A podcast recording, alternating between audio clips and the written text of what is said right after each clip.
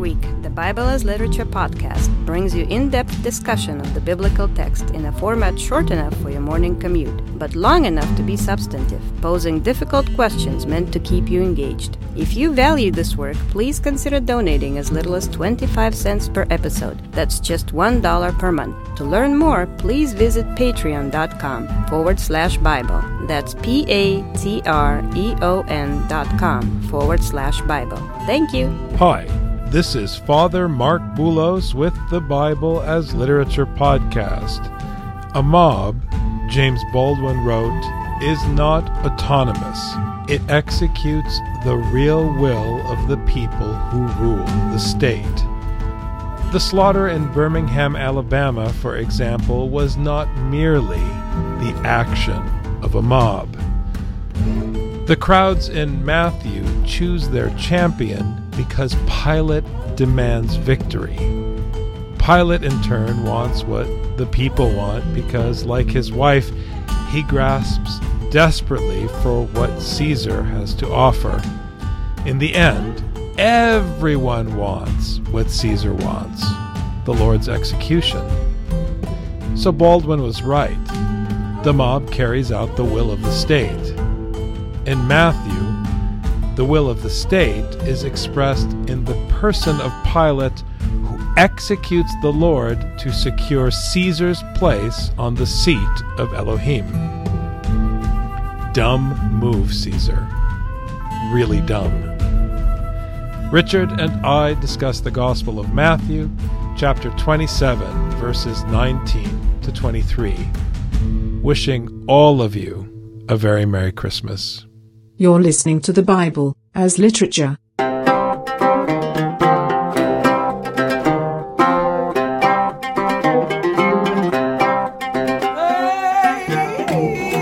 Hi, this is Father Marc Boulos. And this is Dr. Richard Benton. And you are listening to episode 412 of the Bible as Literature podcast. Last week we talked about the play on language with the name Bar Abbas, son of the father, and the hypocrisy, the scandal of Pilate daring to sit on the judgment seat and separate out Jesus from Barabbas. We keyed in on this wordplay, but you made a point, Richard, that helps expose the sin of the Ochlos more fully, which feeds the sin of Pilate. The crowds, the Roman crowds, love their champion. The crowds want to cheer for someone who has a godlike status. So the name Son of the Father, like the name Son of God in human fleshly terms, is the name they want to cheer for. So, on the one hand, who is Pilate to discern between Jesus, who is the one whom God calls his son because he obeys the Torah, or this other guy Barabbas, who's a criminal? Who is Pilate to discern who the true son of the Father is before the time? How can you tell the difference between Jesus, a prostitute, and the thief? You can't, Pilate. On the other hand, the crowd has made their choice. They want to root for the guy with the title, Son of the Father. That's the trick in Scripture. That's why, as Father Paul points out in The Rise of Scripture, you have a difference between Yahweh, who functions as the local deity, the face of Elohim, the universal deity. To undermine the ego of Israel. This is very important because if Zeus is your local deity, or one of the Baalim is your local deity, when your local deity conquers another city, then you are victorious and you get to dominate the people of the other city and impose your language, as Alexander did with his Greek. But Scripture doesn't allow that, just like it didn't allow the writers of Scripture to impose their language on the Greeks, which is what gave rise to scriptural Hebrew. Likewise, the people of Israel in the story of the Bible cannot impose themselves and they cannot claim the victory of Elohim over the nations for themselves, which is why they're under the boot of Yahweh, who is the face of Elohim for Israel. It's very powerful, this distinction, which you can't pick up on unless you're hearing scripture in Hebrew. Why do I mention this here, Richard? Because crying out and cheering for, quote, the Son of the Father from the perspective of the Roman mob, the Roman crowd, the ochlos. It's like we're in the arena and Caesar is throwing bread out to the circus. Crying out for the Son of the Father is the crowd demanding, we want Elohim, we don't want Yahweh, so that when we get our victory, we can smash everybody because they're crying out for blood. It's like the gladiator circus. It's all about the lust for power and blood and vengeance. And Pilate, Pilatos, because he is no righteous judge and is only interested in his own glory, is ultimately going to try to hide behind his wife, I don't know, suck his thumb, and eventually do whatever's popular with the people or wash his hands. I don't know what he's going to do, Rich, but he's not going to do the right thing. The lust for power and of blood, I couldn't summarize it any better, Father. This is where the Ochlos wants blood without taking responsibility. It's all Pilate's fault, right? Pilate's the one doing it. And Pilate wants power and blood, but he doesn't want responsibility. Oh, you know, it was the people who decided. And we see this dance happening to this day. These people in the story were grateful for the power and strength of Rome because it showed that the will and the favor of the gods was upon them, which meant that they must be righteous.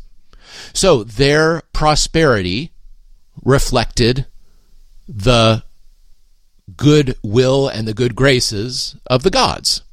And we see this attitude persisting to the present day. As long as we are strong and powerful, we are righteous. That's how the argument goes.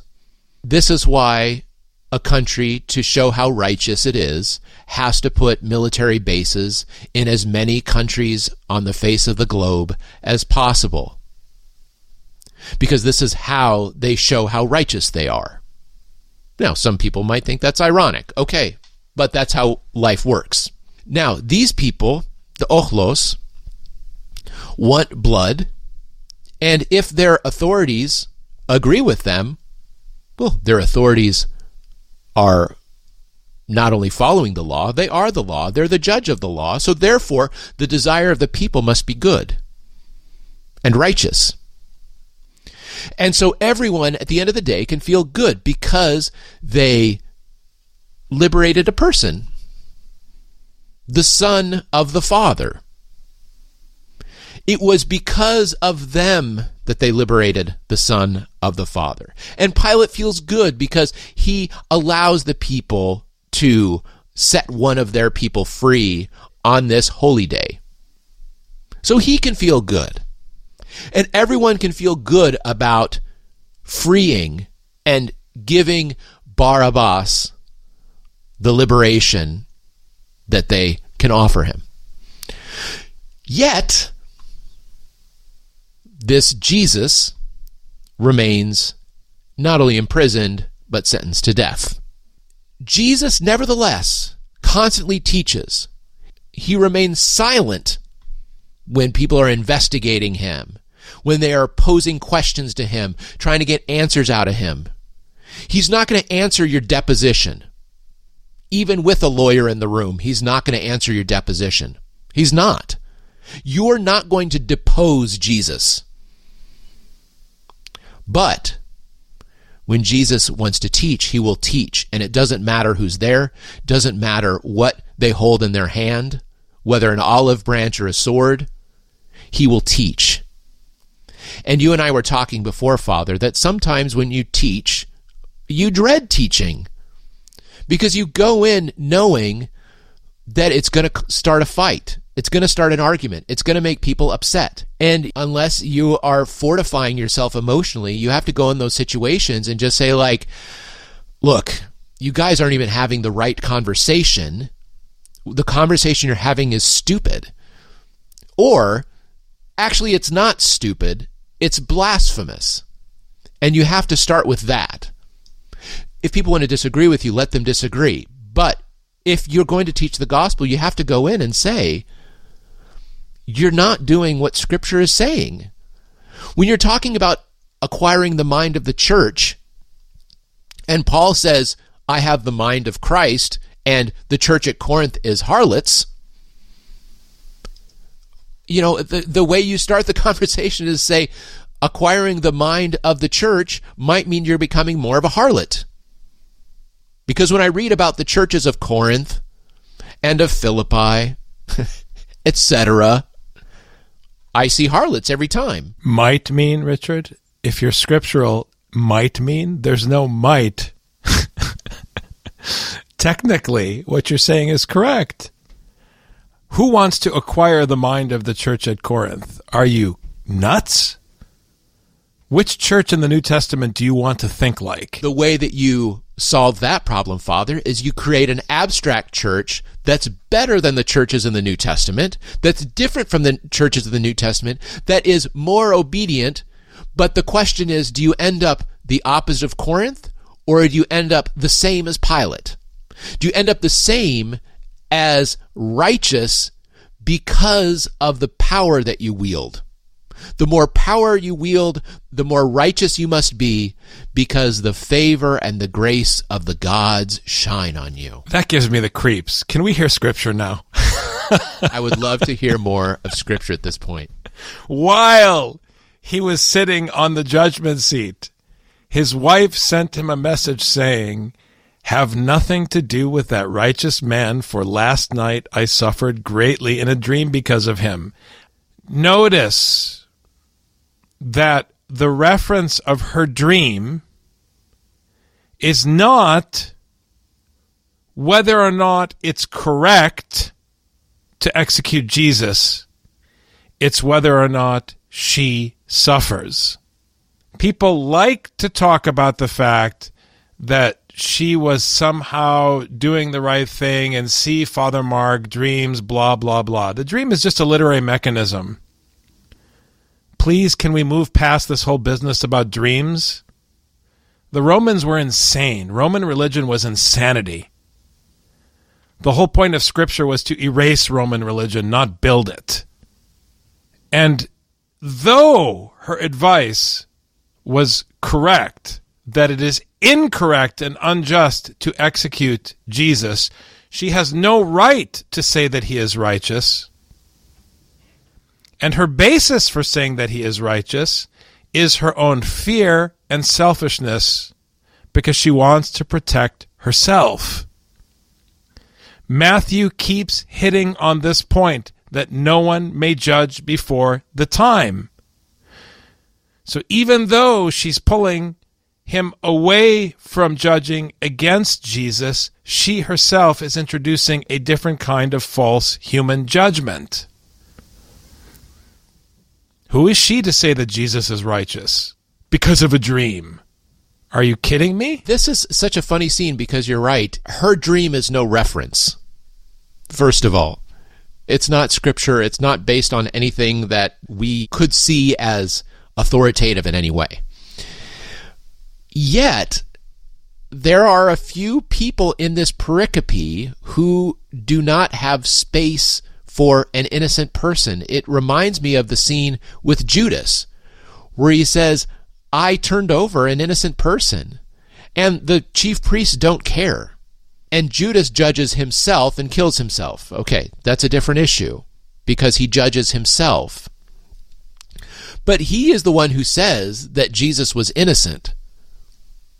Judas is no judge, Judas is no reference, but he testifies on behalf, at least, of Jesus' innocence.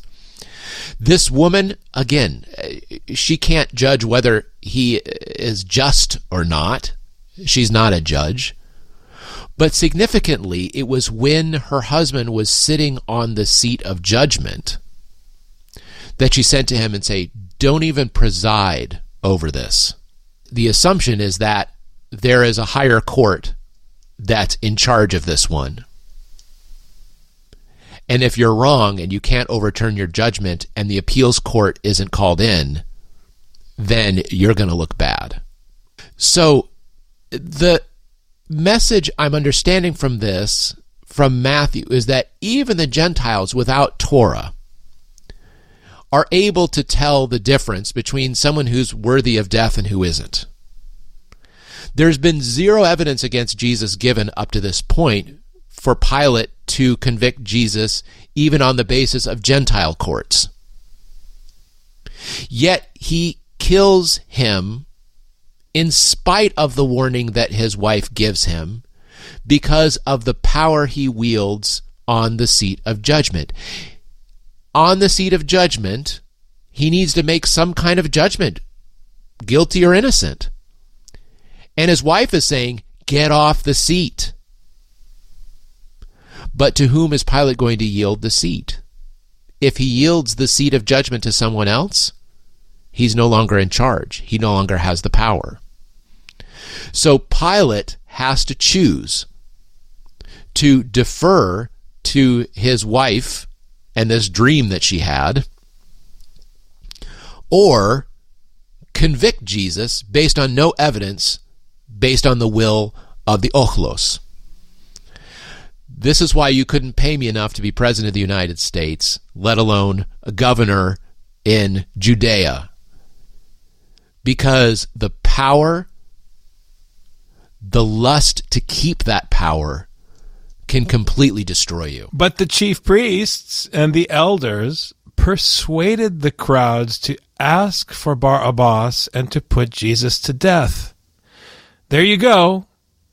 Instead of preaching the Torah, they had a campaign of persuasion and marketing in order to inspire people to murder the Christ. There you go, on full display, the worthless shepherds spoken of by the prophets. In plain Greek for all of Alexander's children to read digest, and vomit back up. These are the worthless shepherds foretold by Zechariah. They are literally injuring the crowds and stirring the crowds to violence and corruption when they should be preaching the things that make for peace. They are not God's priests and elders, Richard. They are part of Caesar's mob. They are just people attending the circus, calling out for blood in the Colosseum. It's a big joke. It's a tragedy because of their duty to preach and to teach. They have failed. It's the greatest failure in the whole story. You know, Father, about how often you have to hear, hey, Father, you're not being practical. Father, we need to be practical about this. We need to look at this practically. These chief priests are very practical.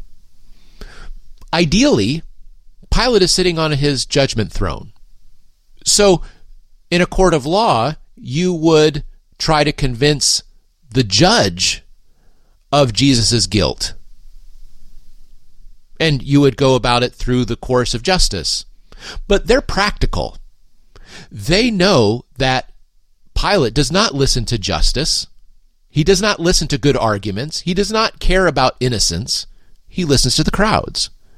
So who do the chief priests decide they need to persuade? Not Pilate. They'll persuade the crowds. Because the crowds will always persuade Pilate. If you got the crowds, then you got the governor. Why bother with the governor? Because if the crowds agree with you, and they can convince the governor, you've got the crowds and the verdict you want. If you just convince the governor, you don't necessarily have the crowds. The chief priests are very practical and they're very good at what they do. It's just that what they do is wicked, which is vying for earthly power. But the governor said to them, Which of the two do you want me to release for you? And they said, Bar Abbas. There it is. Let's ask the people to give us their opinion. Let's get some feedback. Let's let the people choose. Power to the people. That's how it sounds to me. Let's let the mob decide. It's important to get their perspective. No, it's not. No, it's not. How is the perspective of the mob better than the perspective of the tyrant? And I'm saying this specifically to my own people, the Americans, the country with a proud history of lynchings. Shall we take a vote to see what we should do with this man? Or shall we consult the law? And ultimately, not your secular law that we learned recently can be shunned and overturned because ultimately your written law isn't enough. It's the power vested in the person of the king that is why you have a court and a judge. Otherwise, why do you need a Supreme Court? You can just solve it with the president and we can just decide did you follow the policy or not. No, there is a judge still who rules. You still have the function of king in the United States. Are you kidding me? And what Scripture is telling you is that your king is no king because there is an ultimate king who keeps his own counsel on appeals and the decision rests with him, which means the buck does stop. So all this business about the importance of getting the opinion of the people and trusting the people is a betrayal. Everybody knows that if you care about the people, if you want to be for the people, to love them and to care for them, you have to be against yourself and not take counsel with the people, but take counsel with wisdom because the correct thing, the righteous thing, almost always systematically goes against the thing that we want out of our selfishness. Even Pilate's wife, who seems to want the correct thing, ultimately only wants the correct thing because of what will happen to her. Everybody has their own interest at heart. Only God seated in the heavens on his throne, is the one who loves the human race. The human race doesn't love the human race. I love that expression in our tradition, Richard. When we refer to Christ as the philanthropos, we say the only lover of the human race, the only lover of mankind. It's a very beautiful expression. We can't repeat it enough because we imagine that we know what it means to love the human race, but we don't. We talk about loving the human race, we talk about loving the people. That's the language of politicians, but the politicians love themselves, and the mob loves itself. Not one of us actually care about our neighbor, let alone the community let alone the Lord's flock. And this passage is clearly a warning to those of us who live in democracies because the will of the people is wicked and it's responding to a wicked decision of the governor and it's based on whoever happens to be most persuasive, which is the chief priests. Pilate's wife is not persuasive to the crowds, so the crowds don't say, Yes, we'll do what Pilate's wife says. No. They said, Yes, we'll do what Pilate's wife says. No. They say, Okay, we'll do what the chief priests say. They only are persuadable. They don't automatically follow Scripture. And this is why in Hosea 4, the priests have a sacrosanct calling, vocation, to teach Torah to the people, and that's it.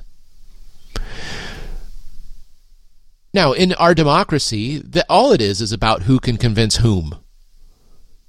And it can be based on something stupid. The Republicans convince you of something stupid, the Democrats convince you of something stupid, and whichever one you're more convinced of is the way that you vote. Now, do we assume that everybody has a correct conscience? I, guess we that's the assumption of democracy. But if no one is teaching righteousness, if no one is teaching a law that supersedes humanity, if no one is teaching a law that breaks tribe, that breaks comfort, that breaks wealth, then we're just going to be following our own biological urges for more power.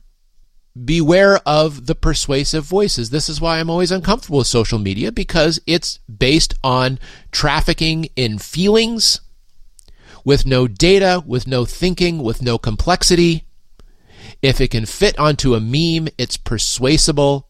We had all the memeifiers who got a president elected. When Trump was elected, they had a party for all these meme creators because they're the ones who got Trump elected a bunch of people who create memes. Now we know that every president is going to depend on memes. I'm not just saying Trump, the next Democrat candidate's going to have to have their own meme creators for more drivel to come out to persuade the people. So follow scripture. Do not listen to the mouths of politicians. Pilate said to them, Then what shall I do with Jesus who is called Christ? They all said, Crucify him. And he said, Why? What evil has he done? But they kept shouting all the more, saying, Crucify him. Stavrothito, Stavrothito, Stavrothito. That's what they kept shouting. And I wanted to read the two verses together so you would get the feel of the intensity building. Stavrothito. It's a mob. We are in the arena. This is the beginning of the persecutions. They are shouting for blood. They want blood. They want their champion, Barabbas. That's the irony of him being a criminal. They want their champion, the Son of the Father, and they want the Lord's anointed, the Son of Man, to be exterminated so that they can have their victory. They want their universal God to be victorious, but the God they're choosing is Caesar. They're choosing the God of Pilatos. They're choosing a God who conquers with crosses and chariots and pillaging and rape. That's what they want, Rich. The funny thing about the God they're choosing is that he's pitiful. This exposes how pitiful Caesar is. Because we all know in the story of the rise of the Caesars, that's just a big joke. They're just a bunch of crowd pleasers. What should I do, people? Why should I? Why do you want to kill Jesus? He hasn't done anything wrong. What should I do? Oh, do I really have to kill him? I guess, because I want to stay governor. Oh, shoot. Oh, darn. He was such a nice guy. I really don't mean it, Jesus, but if I don't, they, they won't let me stay governor. What should I do? Uh, it's disgusting. And if you don't get it, I feel sorry for you. Pilate truly is a pathetic character in this because it's exactly the whining that he's doing. Please give me some evidence. Give me some evidence. He's sitting on the throne of judgment and he's saying, Please give me some evidence so I can convict him. The chief priests were like, Let's go out and find some witnesses to see if we can find some evidence to convict him. This is the problem. Everybody keeps looking for evidence to convict him. They can't find it but they can convict him anyway, which shows the whole law of the Jew and the Gentile as a farce. Because human beings cannot be just. Human beings cannot be just. Boom. That's the point. Human beings can't be just. In Mel Gibson's Passion of the Christ They don't cry out in Greek. They cry out in Aramaic. Yitztalev, Yitztalev. May he be crucified. Now, here's the thing that was very sad about that movie. If I can go on an aside for a moment, because in that movie, they actually did not translate that piece of the Aramaic. They had subtitles during the Aramaic, but that part they didn't. But, you know, it's good to come in knowing a little bit of Aramaic when you go to a Mel Gibson movie, of course. And the reason they didn't want to do it is because anti Semites have used that talking about how the Jews are the Christ killers. In Matthew, there is nothing to indicate that these people are Jewish. There is nothing to indicate anything about these people except that they are the mob. The mob is guilty.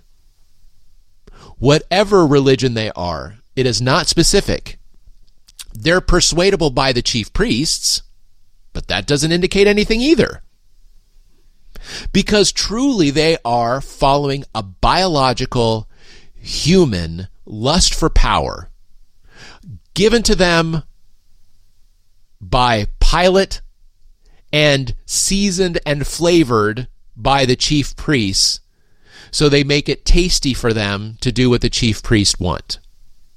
The chief priests do not need evidence, they need the crowds. Pilate does not need evidence, he needs the crowds. The crowds, in their ignorance and their pathetic desire for power, are the ones who truly sit on the seat of judgment, which, as you said, Father, is a flock without a shepherd. Thanks very much, Dr. Benton. Thank you, Father. You've just heard the Bible as literature. Thanks for listening. The Bible as Literature is a production of the Ephesus School Network.